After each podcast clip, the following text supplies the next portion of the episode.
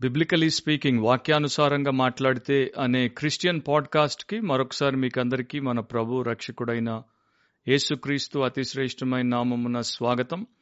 Biblically స్పీకింగ్లో మనము ప్రతి వారము గడిచిన అనేక వారాలుగా దేవుడి వాక్యము నుండి బైబిల్ గ్రంథము నుండి విశ్వాసానికి మన కుటుంబానికి సంఘానికి మన చుట్టూ ఉన్నటువంటి సాంప్రదాయ సంస్కృతులకు సంబంధించినటువంటి ప్రతి అంశాన్ని వాక్యం నుండి నేర్చుకుని తద్వారా మన జీవితాన్ని దేవుడికి మహిమకరంగా ఇతరులకు మాదికరంగా పెట్టుకోవడానికి మనము సహాయాన్ని పొందుతున్నాం. మరి దీని ద్వారా ఎంతమంది నిజముగా వారు వింటున్నటువంటి వాక్యానికి తమను తాము అప్పగించుకుని మేలు పొందుతున్నారో అది ప్రభుకే తెలుసు కానీ అది దేవుడి యొక్క ఉద్దేశం అది మా యొక్క ప్రార్థన మా యొక్క ఆశయం.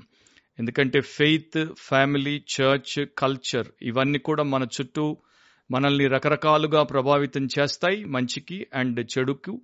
సో ఈ ఈ ఏదైతే ఇన్ఫ్లుయెన్స్ ఉందో ఇదంతా కూడా మనకి మన నుండి కానీ లోకము నుండి కానీ లేకపోతే క్రైస్తవ్యం పేరట ఉండి కూడా క్రీస్తుకు సంబంధించినటువంటి వారి ద్వారా కానీ కాకుండా కేవలం పరిశుద్ధ గ్రంథం బైబిల్ గ్రంథం దేవుడి వాక్యము నుండి మాత్రమే మనకు లభిస్తే దాని ద్వారానే మనము ప్రేరేపితమవుతే మనము నడిపించబడితే అది మనందరికీ క్షేమం. సో అందుకోసమే ప్రభు ఈ యొక్క కార్యక్రమాన్ని కొంతమందికి దీవెనకరంగా ఉపయోగకరంగా పెట్టాడు. దాన్ని బట్టి దేవునికే కృతజ్ఞతలు. ఈరోజు బిబ్లికలీ స్పీకింగ్ వాక్యానుసారంగా మాట్లాడితే అనే మన క్రిస్టియన్ పాడ్కాస్ట్ ఎపిసోడ్లో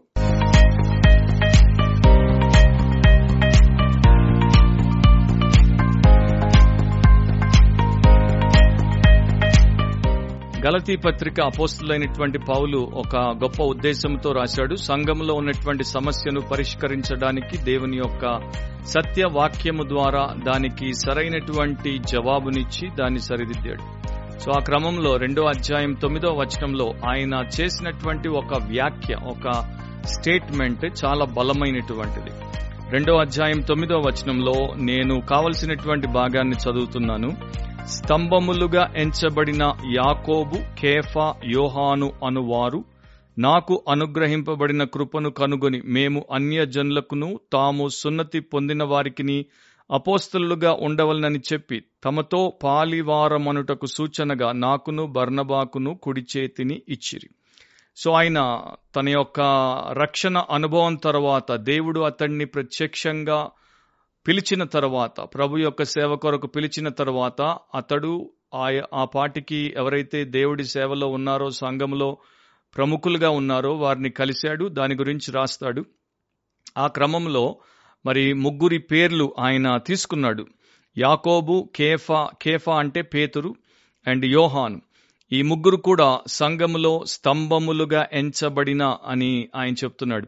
యాకోబు గురించి అక్కడే ఒకటో అధ్యాయంలో ప్రభు యొక్క సహోదరుడు అంటాడు. ఎందుకంటే నూతన నిబంధనలో రకరకాల యాకోబులు జేమ్స్లు మనకు కనబడతారు. కనుక ఈ యాకోబు ఈ జేమ్స్ యేసుక్రీస్తు యొక్క సహోదరుడు ఆయన యొక్క హాఫ్ బ్రదర్. ఆయనతో పాటు మరో ఇద్దరు పేతురు అండ్ యోహాన్లు వీరు ప్రభు చేత ఎంపిక చేసుకోబడినటువంటి ప్రథమ అపోస్తలు. ఆ మొదటి పన్నెండులో ఉన్నటువంటి వారిద్దరు. సో వీరు యేసుక్రీస్తుతో పాటు ఇన్నర్ సర్కిల్గా పేరుగాంచినటువంటి ముగ్గురులో ఇద్దరు. అండ్ వీరు ప్రభుతో పాటు రూపాంతరపు కొండ మీదికి వెళ్ళారు. ఆయన యొక్క గొప్ప మహిమను చూశారు. తర్వాత వీరు గెచ్చమనే తోటలోనికి వెళ్ళారు. ఆయన యొక్క వేదనను చూశారు ఆయనతో పాటు తిరిగారు ఆయన బోధ విన్నారు. అంత మాత్రమే కాకుండా ఆయన పట్ల వీరు నమ్మకంగా ఉన్నారు గనుక పెంతికోస్త దినాన్న పరిశుద్ధాత్ముడు వచ్చినప్పుడు పేతురు అండ్ యోహాను ఇతరులందరూ కూడా ఆత్మపూర్ణులయ్యారు. దేవుడి కొరకు వీరు ప్రత్యేకంగా వాడబడ్డారు. అదే క్రమంలో యేసుక్రీస్తు యొక్క పునరుత్థాన సత్యాన్ని గ్రహించి యాకోబు అనేటువంటి ఆయన సహోదరుడు కూడా రక్షించబడ్డాడు. రక్షించబడిన వెంటనే ఆయన ఆత్మీయునిగా ఎదగడము ప్రత్యేకంగా గుర్తింపబడడం ఇదంతా కూడా జరిగింది. సో ఈ ముగ్గురు కూడా యాకోబు పేతురు యోహాన్లు ముగ్గురు కూడా న్యూ టెస్టిమెంట్లో నూతన నిబంధనలు లేఖనాలు రాయడానికి దేవుడి చేత వాడబడ్డారు. యాకోబు యాకోబ్ పత్రిక రాశాడు పేతురు మొదటి పత్రిక రెండో పత్రికలు రాశాడు. యోహాను యేసుక్రీస్తుకు ప్రియుడు గనుక ఆయన యోహాను సువార్త రాశాడు.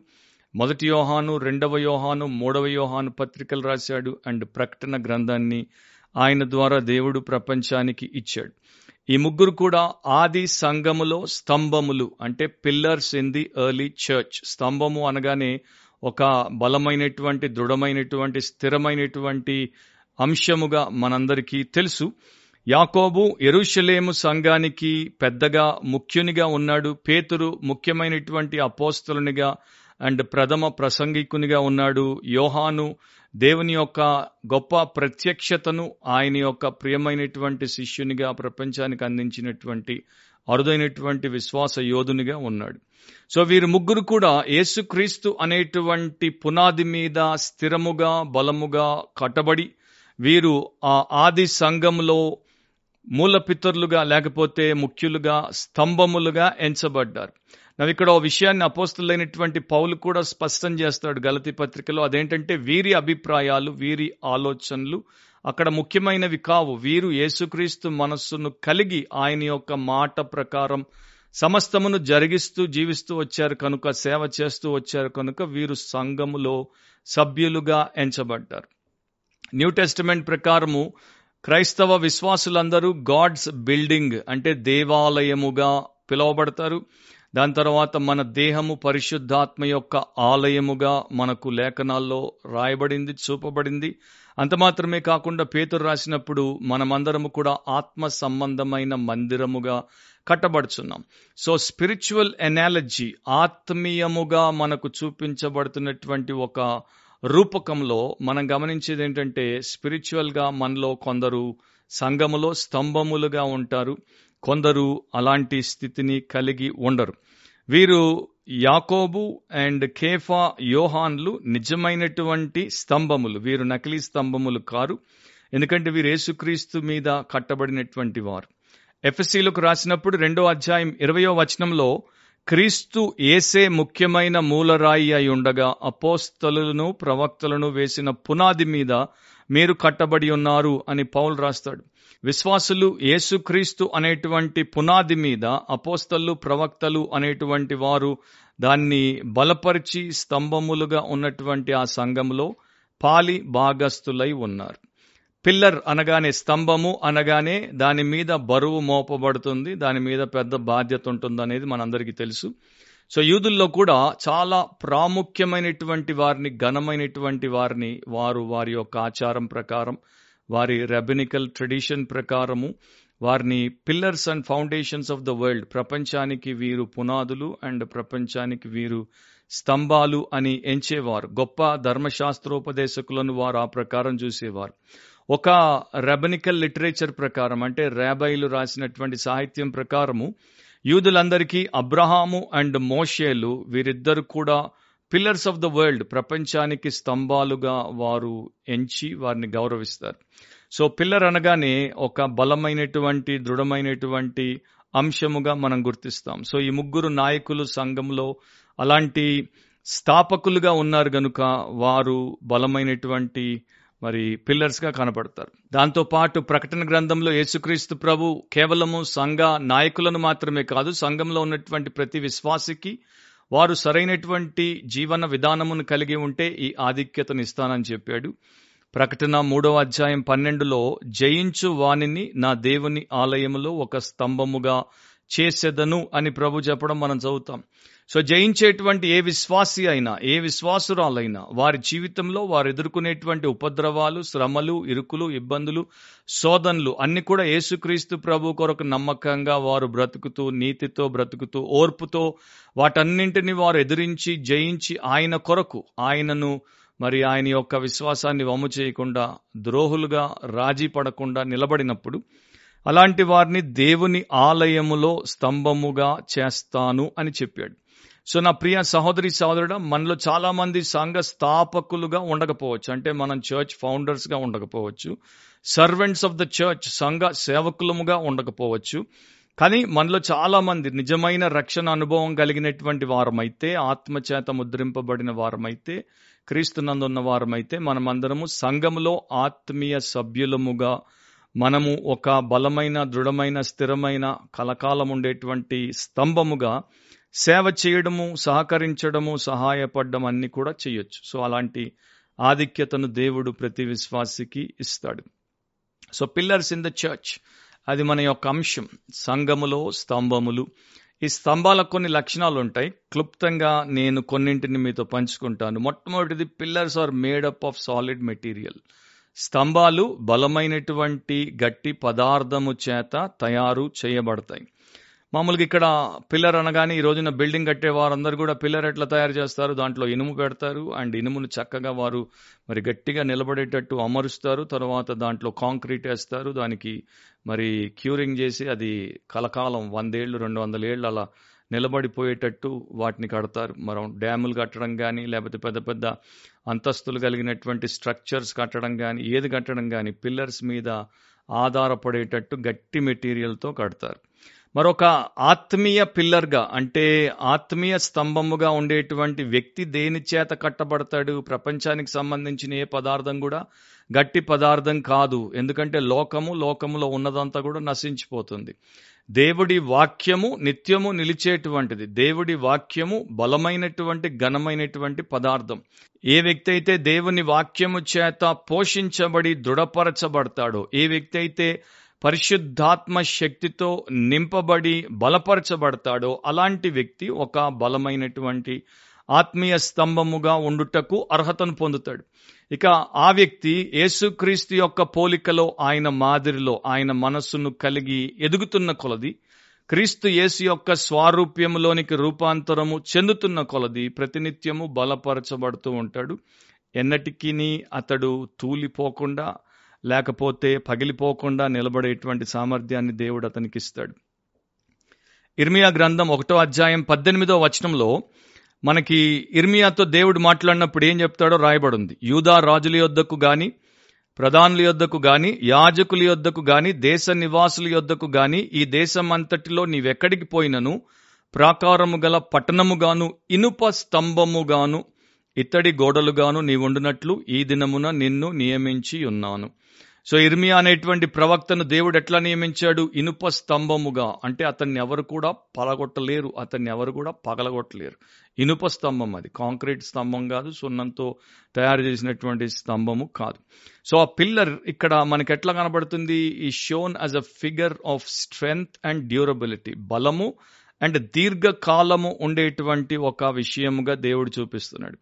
కొన్ని చోట్ల మనకి ఇమిటేషన్ పిల్లర్స్ కనబడతాయి. ప్లాస్టర్ ఆఫ్ ప్యారిస్తో కేవలం లోపలంతా డొల్లా పైకి మాత్రం ఒక మరి బలమైనటువంటి పిల్లర్గా కనబడుతుంది. దాన్ని రెండు దెబ్బలేస్తే అది పగిలి ముక్క ముక్కలైపోతుంది. అట్లాంటి పిల్లర్ కాదు బలమైన దృఢమైనటువంటి పిల్లర్గా మొదటి తిమోతి మూడో అధ్యాయము పదిహేనో వచనంలో ఆయనను నేను ఆలస్యము చేసిన ఎడ్ల దేవుని మందిరములో అనగా జీవము గల దేవుని సంఘములో జనులేలాగు ప్రవర్తింపవలెనో అది నీకు తెలియవలెనని ఈ సంగతులను నీకు రాయిచున్నాను. ఆ సంఘము సత్యమునకు స్తంభమును ఆధారమునై ఉన్నది అని పౌలు రాశాడు. సో ఈ సంఘము సత్యానికి స్తంభము అండ్ ఆధారము అయి ఉంది. So pillar and ground of the truth అని అది పిలువబడుతోంది. So as the ground of the truth అంటే సత్యానికి ఆధారముగా స్థానిక సంఘము దేవుడి వాక్యము చేత లేఖనము చేత అది నియంత్రించబడుతుంది అది నేర్చుకుంటూ ఆ నేర్పు పొందుతూ అది నడుచుకుంటుంది.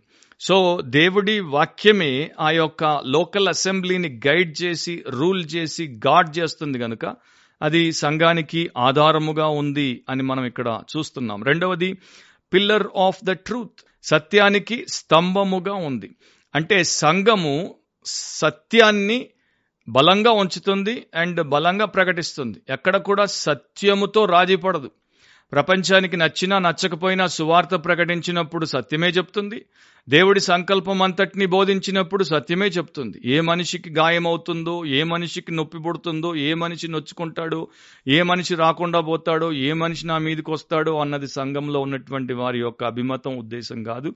వారి యొక్క ఒకే ఒక కర్తవ్యం ఏంటంటే దేవుడి వాక్య సత్యాన్ని ఉన్నది ఉన్నట్టుగా ప్రకటించాలి. పేతురు ప్రకటించినప్పుడు పెంతుకొస్తుంది నాన్న మూడు వేల మంది హృదయంలో అట్లా గుచ్చబడ్డారో అట్లా గుచ్చబడి వారు బాగుపడినట్లు రక్షణ పొందినట్లు దేవుడిలో వారు ఎదిగి వర్ధిలునట్లు సంఘము సత్యాన్ని మరి సమర్థిస్తుంది అండ్ గొప్పగా సామర్థ్యము కలిగి బోధిస్తుంది.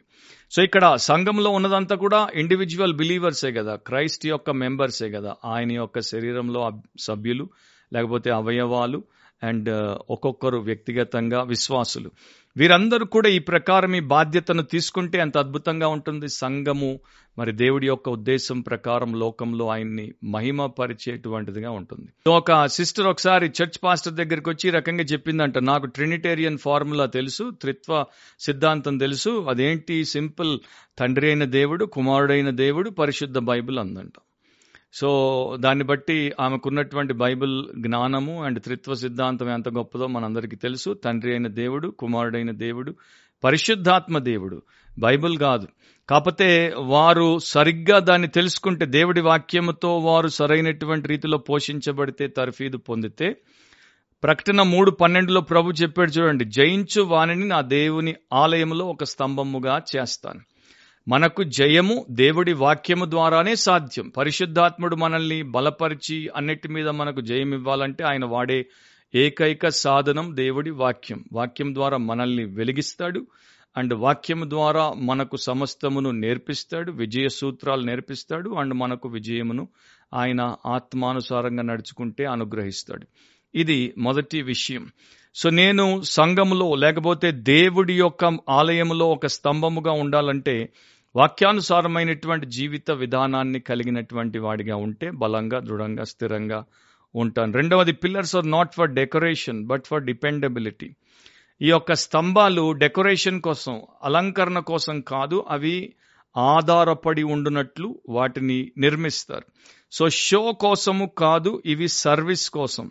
చూపించుటకు కాదు ఇవి సేవ చేయుట కొరకు అనేది వాక్యంలో మనకు రాయబడింది. సలోమోను మందిరాన్ని కట్టాడు. మొదటి రాజులు ఏడో అధ్యాయంలో పదిహేనో వచనంలో ఇట్లా రాయబడింది. ఆ మందిరంలో ఆయన రెండు స్తంభాలు పెడతాడు. ఏమనగా అతడు రెండు ఇత్తడి స్తంభములు పోతపోసాను ఒక్కొక్క స్తంభము పదునెనిమిది మూరలు నెడివి గలది ఒక్కొక్కటి పన్నెండు మూరల కైవారము గలది. సో ఇవి రెండు కూడా ఇత్తడి స్తంభాలు అన్నమాట ఇవన్నీ చాలా బలమైన గట్టి స్తంభాలు. ఒక ఉద్దేశంతో వాటిని ఆయన నిర్మించాడు. ఇరవై ఒకటో వచనంలో ఏమని రాయబడింది? ఈ స్తంభములను అతడు పరిశుద్ధ స్థలపు మంటపములో ఎత్తించాడు కుడి పార్శ్వపు స్తంభము ఎత్తి దానికి యాకీను అను పేరు పెట్టెను. ఎడమ పార్శ్వపు స్తంభమును ఎత్తి దానికి బోయాజు అని పేరు పెట్టాను. సో ఒకదానికి యాకీను అని ఒకదానికి బోయాజు అని పేర్లు పెట్టాడు. ఆ పేర్ల వెనకాల కూడా ఒక మర్మం ఉంది లేకపోతే ఒక అర్థం ఉంది. యాకీను అంటే హీ విల్ ఎస్టాబ్లిష్ అతడు స్థాపించును లేకపోతే స్థిరముగా ఉండును అని అర్థం. బోయాజు అంటే అతని అందు బలము గలదు లేకపోతే బలమైన వాడు అని అర్థం. సో ఈ రెండు స్తంభాలకు సొలోమోన్ ఇచ్చినటువంటి పేరేంటి? అది స్థిరమైనది అది బలమైనది. సో సంఘములో యథార్థముగా డెకరేషన్ కోసం కాకుండా డిపెండబిలిటీ కొరకు ఏదైనా చర్చిలో పిల్లర్ని తయారు చేస్తే అది స్థిరంగా ఉంటుంది అది బలంగా ఉంటుంది. సో ఆత్మీయులు వారు సంఘానికి నాయకులు కావచ్చు లేకపోతే వారు సంఘములో సభ్యులు కావచ్చు వీళ్ళు పిల్లర్స్గా లోడ్ బేరింగ్ స్ట్రక్చర్స్గా ఉంటారు. అంటే బరువును మోసేటువంటి వారిగా బాధ్యతను పంచుకునేటువంటి వారిగా దేవుడి కొరకు ఎంతైనా శ్రమించి త్యాగము చేసేటువంటి వారిగా ఉంటారు. అండ్ ఈ రోజున అట్లాంటి వారు క్రైస్తవ సంఘాల్లో బహు అరుదు. ఎందుకంటే నిష్ట కలిగినటువంటి వారు దొరికితే కష్టమైపోతుంది. కమిట్మెంట్ అనేది లోకల్ చర్చ్కి లేకుండా ఉన్నవారే ఎక్కువ. ఈ వారం ఒక చర్చు వచ్చే వారం ఇంకో చర్చు ఆ పై మాసం ఇంకో చర్చు వచ్చే సంవత్సరం ఇంకో చర్చు వాళ్ళ జీవితకాలంలో ఎన్ని చర్చిలు తిరుగుతారో లెక్క పెట్టడం కూడా కష్టం. ఎందుకంటే ఒక చోట ఒక సంఘానికి కట్టుబడి ఉండేటువంటి వారు బహు కొద్దిమంది ఈ రోజున ఒక జీవిత భాగస్వామికి జీవితకాలం కట్టుబడి ఉండేవారే కొద్దిమంది అయిపోయినప్పుడు చేసుకున్న వారిని విడిచిపెట్టి మరొకరిని మరొకరిని మరొకరిని చేసుకోవడం క్రైస్తవుల్లో కూడా ఆనవాయితీ అయిపోయినప్పుడు ఇక సొంత పిల్లలు తల్లిదండ్రులను వదిలేయడం తల్లిదండ్రులు పిల్లల్ని వదిలేయడం తోబుట్టువులు ఒకరినొకరు కాదనుకోవడం మామూలు అయిపోయినప్పుడు ఇక స్థానిక సంఘానికి కమిట్మెంట్తో ఉండేవారు ఎంతమంది? సో ఈ పిల్లర్స్ మాత్రం ట్రూ పిల్లర్స్ మాత్రము చర్చ్లో బాధ్యతను పంచుకుని యథార్థంగా విశ్వసనీయతతో దేవుడికి ప్రియులుగా అందరికీ ప్రయోజనకారులుగా ఉంటారు. వీరిని ఎప్పుడైనా మనము ఆధారము చేసుకోవచ్చు. We can always count on such Christians sixteen eighteen నైన్లో మరి విండ్సర్ అనేటువంటి ప్రాంతంలో ఇంగ్లండ్లో మరి అక్కడ ఉన్నటువంటి పట్టణ ప్రముఖులు పట్టణ పెద్దలు ఆ సమయంలో ప్రముఖ ఆర్కిటెక్ట్ సర్ క్రిస్టఫర్ రెన్కి ఒక పెద్ద బిల్డింగ్ కట్టేటువంటి ప్రాజెక్ట్ని ఇచ్చారు. అది మార్కెట్ ప్లేస్లో వారికి కావాల్సినటువంటి పెద్ద బిల్డింగ్ అనమాట కింద అండ్ పైన అంతస్తుతో కట్టమని వారు ఆయన అడిగారు. ఆ పాటికి ఆయన sir Christopher Wren Saint Paul's Cathedral లండన్లో దానికి డిజైనర్గా ఉన్నాడు ప్రముఖ కట్టడం అది. మరి ఆయన ఈ యొక్క కొత్త టౌన్ హాల్ని కట్టడానికి పని తీసుకుని ఆయన ఆ పని చేశాడు. అయితే ఈ పట్టణపు పెద్దలు ఏం కోరారంటే మాకు మీరు బిల్డింగ్లో కింద భాగం రూఫ్ వేసినప్పుడు మేము పై భాగాన సభలు పెట్టుకుంటే ఇది పడిపోకుండా గట్టి పిల్లర్లతో కట్టండి అని చెప్పారు. సో ఆయన గట్టి పిల్లర్లే వేశాడు. కాకపోతే ఆయన నాలుగు మూలల్లో పిల్లర్లు వేసాడు మధ్యలో ఏమి పిల్లర్ లేకుండా ఓపెన్గా స్పేస్ ఇచ్చి అందంగా చక్కగా ఉపయోగకరంగా దాన్ని కట్టాడు. అయితే పట్టణపు పెద్దలకు అది నచ్చలేదు. వారి యొక్క భయం ఏంటంటే మనం అందరం పైకి పోతే ఇది కూలిపోతుంది మధ్యలో పిల్లర్లు లేవని వారు వచ్చి ఆయన దగ్గర వాపోయారు. ఆయన అన్నాడు అవసరం లేదు నేను కావలసినట్టు కట్టాను గట్టిగా ఉంటుందన్నా కూడా వీరు వినలేదు. సో ఇద్దరి మధ్యలో వాదోపవాదాలు వీరు పట్టుబట్టారు. మధ్యలో నాలుగు పిల్లర్లైనా మీరు వేయాలి ఆయన అన్నాడు నా యొక్క కట్టడం యొక్క అందం పోతుంది ఉద్దేశం పోతుంది అన్న కూడా వీరు పట్టు విడవలేదు. సో చివరికి వారి మాటకు ఆయన తలొగ్గి నాలుగు పిల్లర్లు మధ్యలో వేశాడు. సో వారు సంతోషించారు అయిపోయింది. కొన్ని సంవత్సరాలు గడిచిపోయాయి ఒకరోజు ఆయన చనిపోయారు. చనిపోయిన తర్వాత మరలా వీరు బిల్డింగ్ అంతటిని రెనోవేట్ చేసి కొత్త పెయింట్లు వేస్తున్నారు. సో ఈ సీలింగ్ దగ్గర పనివారు పెయింట్ వేసేటప్పుడు ఫస్ట్ టైం అనేక సంవత్సరాల తర్వాత వారు తెలుసుకున్నది ఏంటంటే సర్ క్రిస్టఫర్ రెన్ మధ్యలో ఆ సీలింగ్కి సపోర్ట్గా నాలుగు పిల్లర్లనైతే పెట్టాడు కానీ దాంట్లో కాసిన్ని సెంటీమీటర్లంత ఖాళీని పెట్టాడు. అంటే నిజానికి ఈ నాలుగు పిల్లర్లు పైన ఉన్నటువంటి రూఫ్కి సపోర్ట్ని ఇవ్వడం లేదు. ఆ పెద్దల్ని మోసం చేశాడు. వాళ్ళు అడిగినందుకు ఆయన పెట్టాడు కానీ ఆయన పాయింట్ని ఆయన నిరూపించుకున్నాడు. నా యొక్క ముందు కట్టిన డిజైన్ బిల్డింగ్ని పడకుండా చూసుకుంటుంది చాలు అని. సో ఈ రోజున మనం చూస్తే చాలా మట్టుకు ఇట్లాంటి వారే కనబడతారు. అంటే రియల్ పిల్లర్స్గా ఉండరు. కాబట్టి పెద్దలు ఇంకొక మూర్ఖప్ పని చేశారు. సో ఆ గ్యాప్ ఎందుకు ఉంచడం? ఆ గ్యాప్ను మనం ఫిల్అప్ చేసేసుకుంటే రూఫ్ పడకుండా ఉంటుందేమో అని దాన్ని జస్ట్ ఇన్ కేస్ అని ఆ యొక్క గ్యాపుల్లో కూడా మళ్ళా మెటీరియల్ వేసి ఫిల్అప్ చేసుకున్నారు. సో స్పిరిచువల్ పిల్లర్స్ స్ట్రైట్గా స్ట్రాంగ్గా ఉన్నప్పుడు ఇట్లాంటి పరిస్థితులు మనకి రావు. డిపెండబుల్గా ఉంటాయి. మూడవది pillars are seen and unseen most of the time కొన్ని చోట్ల పిల్లర్లు బయటికి కనపడతాయి చాలా చోట్ల పిల్లర్లు బయటికి కనపడవు గోడలో కలిసిపోతాయి. అండ్ గోడలో అవి కలిసిపోయిన తర్వాత దాని మీద ప్లాస్టరింగ్ చేసి పెయింటింగ్ వేసేసరికి అక్కడ పిల్లర్ ఉన్నది అన్న సంగతి కూడా చాలా మందికి తెలియకుండా పోతుంది.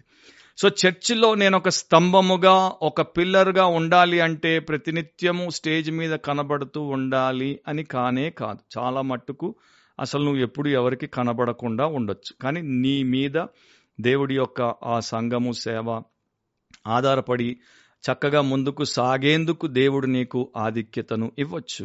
అట్లా ప్రార్థనా పరులు వారి సంఘాల కొరకు ప్రార్థించేటువంటి వారు ఉంటారు అట్లా వారి సంఘాల కొరకు మరి ఎవరికి తెలియకుండా విస్తృతంగా సేవ చేసేవారు ఉంటారు త్యాగం చేసి దేవుడి యొక్క పని కొరకు ఎప్పుడు అవసరం వస్తే అప్పుడు ధనం ఇచ్చేటువంటి వారు ఉంటారు ఎవరు చూసినా చూడకపోయినా సంఘంలో ఏదైనా అవసరం ఉంటే వెంటనే వచ్చి నడుము ఉంచి చెమటగార్చి రక్తం గార్చి కష్టపడి పనిచేసేటువంటి వారు ఉంటారు వీరందరూ కూడా కనబడనటువంటి స్తంభాలు. కొన్ని స్తంభాలు ఎట్లా ఉంటాయంటే ఎప్పుడు స్టేజ్ మీద కనబడితేనే మేము ఏదైనా చేస్తాము. లేకపోతే మేమేమి చెయ్యం. పాట పాడడం కావచ్చు ప్రసంగం చేయడం కావచ్చు సాక్ష్యం ఇవ్వడం కావచ్చు లేకపోతే నడిపింపు కావచ్చు లేకపోతే వాయిద్యం వాయించడం కావచ్చు. స్టేజ్ మీద అయితేనే కెమెరాలో రికార్డ్ అవుతేనే అందరి దృష్టిలో మేము పడితేనే అన్నవారు అసలు నిజానికి స్తంభాలు కారు. మత్తయ్య ఆరో అధ్యాయంలో యేసుప్రభు ఒక మాట చెప్పారు. ఒకటో వచనంలో ఏమంటారు? మనుష్యులకు కనబడవలెనని వారి ఎదుట మీ నీతి కార్యము చేయకుండా జాగ్రత్త పడుడి. లేని ఎడల పరలోకమందున్న మీ తండ్రి యొద్ద మీరు ఫలము పొందరు. ఈ రోజున చాలా మంది అవివేకులు ఎట్లా ఉన్నారంటే మేము మనుషుల కంటబడితే చాలు మనుషుల నోటబడితే చాలు మమ్మల్ని పరలోకమందున్నటువంటి తండ్రి చూడకపోయినా మెచ్చుకోకపోయినా ప్రతిఫలం ఇవ్వకపోయినా మాకేం తక్కువ కాదు. ఆయన మమ్మల్ని చూసి ప్రతిఫలం ఇచ్చినా వీరు చూడకపోతే మాకెంతో పెద్ద నష్టం అన్నట్టు ఆ యొక్క అవివేకపు ఆలోచనలతో పడిపోయారు అండ్ కొట్టుకుపోయారు. ఒకనొక సమయంలో జాన్ వెస్లీకి ఒక సహాయకుడు ఉండేవాడు. మెథడిస్ట్ మూమెంట్ యొక్క మరి స్థాపకుడైనటువంటి రెండు వందల సంవత్సరాల క్రితం సేవ చేసిన జాన్ వెస్లీ అనే ఆయనకి ఒక సహాయకుడు ఉండేవాడు. ఆ సహాయకుని పేరు మైకల్ ఫెన్విక్. సో ఇతడు జాన్ వెస్లీకి ఒక నర్సుగా అనారోగ్యం వస్తే ఆయనకి నర్సుగా సపర్యలు చేయడానికి అతనికి సహాయకునిగా ఏదైనా అవసరం ఉంటే వెంటనే సహాయము చేయడానికి. అప్పుడప్పుడు ఆయన కొన్ని మాటలు నువ్వు కూడా వాక్యం నుండి చెప్పమంటే ప్రోత్సాహకరంగా ఆ యొక్క సభను ఉద్దేశించి కొంత వాక్యము చెప్పడానికి ఇతడు వాడబడేవాడు. సో జాన్ వెస్లీకి ఒక అలవాటు ఉంది. అన్నింటినీ కూడా ఆయన నమోదు చేస్తాడు రికార్డ్ చేస్తాడు జర్నల్స్లో రాస్తుంటాడు. ఇక్కడ ఇది జరిగింది అక్కడ అది జరిగింది ఇక్కడ వాక్యం చెప్పాను ఇంతసేపు చెప్పాను ఇంతమంది నమ్ముకున్నారు ఇంతమంది మరి నాకు వ్యతిరేకంగా తిరుగుబాటు చేశారు నన్ను ఇక్కడ ప్రసంగం మధ్యలో ఆపేసి తరిమేశారు ఇవన్నీ రాస్తుంటాడు జాన్ వెస్లీ. సో కొంతకాలం అయిన తర్వాత ఒక రోజున ఈ మైకల్ ఫెన్విక్ జాన్ వెస్లీ దగ్గరికి వచ్చి ఏడుస్తున్నాడు. ఏమి ఏడుస్తున్నాడు? మీరు ఇన్ని రాస్తున్నారు మీ గురించి సేవ గురించి స్థలాల గురించి మనుషుల గురించి ఇంతవరకు నా గురించి ఒక్కసారి కూడా మీరు రాయలేదు. నా పేరు ఎక్కడా మీ జర్నల్లో ప్రస్తావించనే లేదు అని బాధపడిపోయేసరికి జాన్ వెస్లీకి అర్థమైంది వీడు ఒక వెయిన్ క్రీచర్ అని. అంటే వీడు ఒక వృధాతిశయం కొరకు ప్రాకులాడేటువంటి జీవి అని. సరే రాస్తానులే అని చెప్పాడు. నెక్స్ట్ టైం జర్నల్ పబ్లిష్ అయినప్పుడు దాంట్లో అతడు గాబరాబడి చూసుకున్నాడు. ఏం రాశాడు నా గురించి అని. రాశాడు జాన్ వెస్లీ. ఏం రాశాడు? ఆయన రాశాడు ఈ రోజున నేను ఎప్వర్త్ అనే ప్రాంతం నుండి విడిచి వెళ్ళి అక్కడ ఒంటి గంటకు నేను మరి అక్కడ నుండి బయలుదేరిన తర్వాత క్లేవర్త్కి వచ్చి అక్కడ నేను గొప్ప వాక్య పరిచయం చేసి ప్రభులో తృప్తి చెందుటకు దేవుడు సహాయం చేశాడు. అంతా బాగా జరిగింది. అందరికీ మేలు కలిగింది. ఒక్కడికి తప్ప ఆ ఒక్కడెవడంటే నా సహాయకుడైనటువంటి మైకల్ ఫెన్విక్. వాడు మాత్రం నేను ప్రసంగం చేస్తుంటే పూర్తిగా ఆదబరిచి చెట్టు కింద నిద్రపోతున్నాడు అని రాశాడు. సో వాడికి పేరు ప్రతిష్ట కలగాలనుకుంటే జాన్ వెస్లీ యథార్థంగా రాసి వాడికి పరువు లేకుండా చేశాడు. సో ఇట్లాంటివి రాయించుకోవాలనుకుంటే మీరు పోయి అడగొచ్చు. నాలుగవది ఏంటి pillars are straight not crooked or bent ఎక్కడ కూడా మనం ఒక వంగిపోయిన పిల్లర్ని లేకపోతే వంకర టింకరగా ఉన్నటువంటి పిల్లర్ని చూడం. పిల్లర్ ఎప్పుడు తిన్నగా ఉంటుంది స్ట్రైట్గా ఉంటుంది. ఒకవేళ అది ఎక్కడైనా వంగింది అది కొంచుకుపోతోంది అంటే అది పనికి రాకుండా పోయింది అని అర్థం. సో ఆత్మీయ స్తంభాలుగా ఉన్నటువంటి వారు అలా క్రుక్కెడ్గా అంటే వంకర టింకరగా ఉండకుండా నిటారుగా నిలబడాలంటే వారికి నీతి అవసరం యథార్థత అవసరం వారు సత్యవంతులుగా ఉండుట అవసరం. అండ్ ఎప్పుడైతే మనము నీతిమంతులముగా ఉంటామో సత్యవంతులముగా ఉంటామో యథార్థపరులముగా ఉంటామో వేషధారులముగా కాకుండా వాక్యానుసారమైనటువంటి విశ్వాసులముగా ఉంటామో దేవుడికి విధేయులముగా ఉంటామో అప్పుడు తిన్నగా అండ్ బలంగా ఉంటాము. ఇతరులకు మనము తప్పుడు సంకేతాలు ఇచ్చేటువంటి వారముగా ఉండం. సో క్రిస్టియన్ పిల్లర్స్ చర్చ్లో ఎట్లా ఉండాలి అంటే వారికి ఇంటిగ్రిటీ యథార్థత ఉండాలి హ్యూమిలిటీ వినయం ఉండాలి తర్వాత వారికి స్టెబిలిటీ బలం ఉండాలి సాలిడారిటీ సంఘీభావం. అంటే సంఘం యొక్క ఉద్దేశం దేవుడు ఏదైతే చెప్పాడో సంఘం అంతా కూడా దాన్ని చేయడానికి ముందుకు సాగుతున్నప్పుడు వీరు కూడా దాంతో కలిసి సంఘీభావాన్ని చూపించాలి. మేము కూడా దీంట్లో మీతో సహాయకులం అని చెప్పాలి. వ్యతిరేకులం కాదు. సో తర్వాత రిలయబిలిటీ అన్నింటిలో వారిని నమ్మొచ్చు. అండ్ వారు చారిటీని కలిగి ఉంటారు ప్రేమను కలిగి ఉంటారు. ఇలాంటి వారు నిలబడతారు నిట్టారుగా ఐదవది పిల్లర్స్ ఆర్ లాంగ్ లాస్టింగ్ అన్నీ పోయినా కూడా పిల్లర్స్ మాత్రం పోవు. అవి అలాగే ఉంటాయి. కదలకుండా మెదలకుండా అవి వాటి యొక్క స్థలంలో ఎక్కడైతే వాటిని వేశారో అక్కడే ఉంటాయి. పొజిషన్ మారవు. మన కిటికీల పొజిషన్ మార్చొచ్చు తలుపుల పొజిషన్ మార్చొచ్చు. ఇంకా అక్కడిక్కడ మనము బిల్డింగ్లో ఆల్టరేషన్ చేయొచ్చు కానీ పిల్లర్ని ఎవడు మార్చడు గోడ కూడా ఇటు అటు చేసుకోవచ్చు కానీ పిల్లర్స్ని ఎవరు మార్చరు. అంటే పిల్లర్స్ ఇక ఒక్కసారి దానికి అట్లా వేయబడ్డారు అంటే మార్పు లేకుండా ఉంటారు అండ్ వారు గొప్ప మాదిరిని కనపరిచేటువంటి వారిగా ఉంటారు. దీంట్లో వారిలో మనకు దేవుడు చూపించే విషయం ఏంటంటే కన్సిస్టెన్సీ అంటే క్రమబద్ధత ఏకరీతిగా ఉండుట. అది చాలా గొప్ప లక్షణం. అండ్ ఇది రోజుల్లో చాలా మందిలో లేని లక్షణం. సో ప్రశ్న ఏంటంటే నీవు యేసుక్రీస్తు ప్రభు యొక్క సంఘంలో ఒక స్తంభముగా ఆత్మీయ స్తంభముగా ఉన్నావా? ఉండాలనుకుంటున్నావా? అలాంటి ఉద్దేశం నీకుంటే ప్రార్థనాపూర్వకంగా చెప్పబడినటువంటి లక్షణాలను నీవు పెంపొందించుకుంటే నీవు క్రీస్తు యేసునందు విశ్వాసం ఉంచి పాప క్షమాపణ పొంది ఆయన నీ కొరకు సిల్వలో నీ స్థానాన్ని తీసుకుని నీ యొక్క శిక్షను అనుభవించి రక్తాన్ని చిందించాడు. ఆ రక్తంలో నీవు శుద్ధి చేయబడి నీవు పరిశుద్ధాత్మతో నింపబడి నూతన సృష్టిగా చేయబడితే ఈ లక్షణాలతో నీవు ఉంటే నీవు కూడా సంఘంలో నీ స్థానిక సంఘంలో దేవుడు ఎక్కడైతే నిన్ను పెట్టాడో ఏ సంఘానికైతే యేసుక్రీస్తు శిరస్సుగా ఉన్నాడో ఏ సంఘమైతే వాక్యానికి మరి లోబడి నడుస్తుందో ఆ సంఘంలో నీ ఒక ఆత్మీయ స్తంభముగా స్పిరిచువల్ పిల్లర్గా ఉండొచ్చు. ఒక చెవిటివాడు. రెండు చెవులు వినపడవు బొత్తిగా వినపడవు. చెవిటివాడు కానీ ప్రతి ఆదివారం మిస్ అవ్వకుండా చర్చికి వచ్చేవాడు ఆరాధన అంతట్లో ఆసక్తితో ఉండిపోయేవాడు. ఒక రోజున ఒక పెద్ద ఆయన అడిగాడు నీకు చెవుడు కదా? ఏ పాట వినపడదు ఏ ప్రార్థన వినపడదు ఏ ప్రసంగం వినపడదు ఇక్కడ ఎవరి పలుకు వినపడదు. అయినా ప్రతి వారం ఇంత ఖచ్చితంగా వస్తావు పోతావేంటి అంటే ఆయన చెవిట ఆయన చెప్పాడు లోకమంతటికి సంఘమంతటికి తెలియాలి నేను ఎవరి పక్షమో. సో నేను సంఘం పక్షం ఏసు పక్షం అని అందరికీ తెలియాలని. అందుకే నాకు వినపడినా వినపడకపోయినా వస్తాను అని అన్నాడు. సో అట్లాగే క్రైస్తవ సంఘంలో స్థానిక సంఘంలో ఒకప్పుడు ఆది సంఘంలో యాకోబు కేఫా యోహాన్లు వారు స్తంభములుగా ఎంచబడ్డారు జీవించారు దేవుణ్ణి మయంపరిచారు. మన కాలంలో మనం కూడా మన స్థానిక సంఘాల్లో ఆత్మీయ స్తంభములుగా ఉండొచ్చు. ప్రతి విశ్వాసి సంఘానికి లాభముగా ఉండాలి కానీ నష్టముగా ఉండకూడదు. సంఘానికి క్షేమాన్ని కలిగించే వ్యక్తిగా ఉండాలి గాని క్షామం కలిగించే వ్యక్తిగా ఉండొద్దు. సంఘానికి భాగ్యముగా ఉండాలి గాని భారముగా ఉండకూడదు. అండ్ అలాంటిది దేవుడి యొక్క ఉద్దేశం. సో ముగింపులో మొదటి కొరంతి పదిహేను యాభై ఎనిమిదిలో ప్రభు ఏం చెప్తున్నాడు? కాగా నా ప్రియ సహోదరులారా మీ ప్రయాసము ప్రభు నందు వ్యర్థము కాదని ఎరిగి స్థిరులను కదలని వారును ప్రభు కార్యాభివృద్ధి అందు ఎప్పటికీ ఆసక్తులై ఉండు ఇంకో రకంగా చెప్పాలంటే స్పిరిచువల్ పిల్లర్స్గా ఆత్మీయ స్తంభాలుగా యేసుక్రీస్తు యొక్క సంఘములో ఉండండి. స్థిరులుగా కదలని వారిగా ప్రభు కార్యాభివృద్ధి అందు ఎప్పటికీ ఆసక్తులై ఉండండి. తక్కువ కాలం అండ్ యేసు రాకడా లోకం పోకడా అతి త్వరలో గనుక ప్రతి విశ్వాసి ప్రకారం ఆత్మీయ స్తంభముగా ఉంటే ఎంత బాగుంటుంది. అలాంటి కృప దేవుడు వాక్యం వింటున్న మీకు మీ కుటుంబానికి మీ సంఘానికి అనుగ్రహించునుగాక. మరొకసారి బిబ్లికలీ స్పీకింగ్ వాక్యానుసారంగా మాట్లాడితే అనే క్రిస్టియన్ పాడ్కాస్ట్లో మనం మరలా దేవుడి సమయంలో కలుసుకునేంత వరకు ఆయన వాక్యాన్ని కలిసి వినేంత వరకు మిమ్మల్ని అందరినీ ప్రభు తన అపారమైన కృపచేత వాక్య సత్యము చేత పోషించునుగాక. మర్చిపోవద్దు.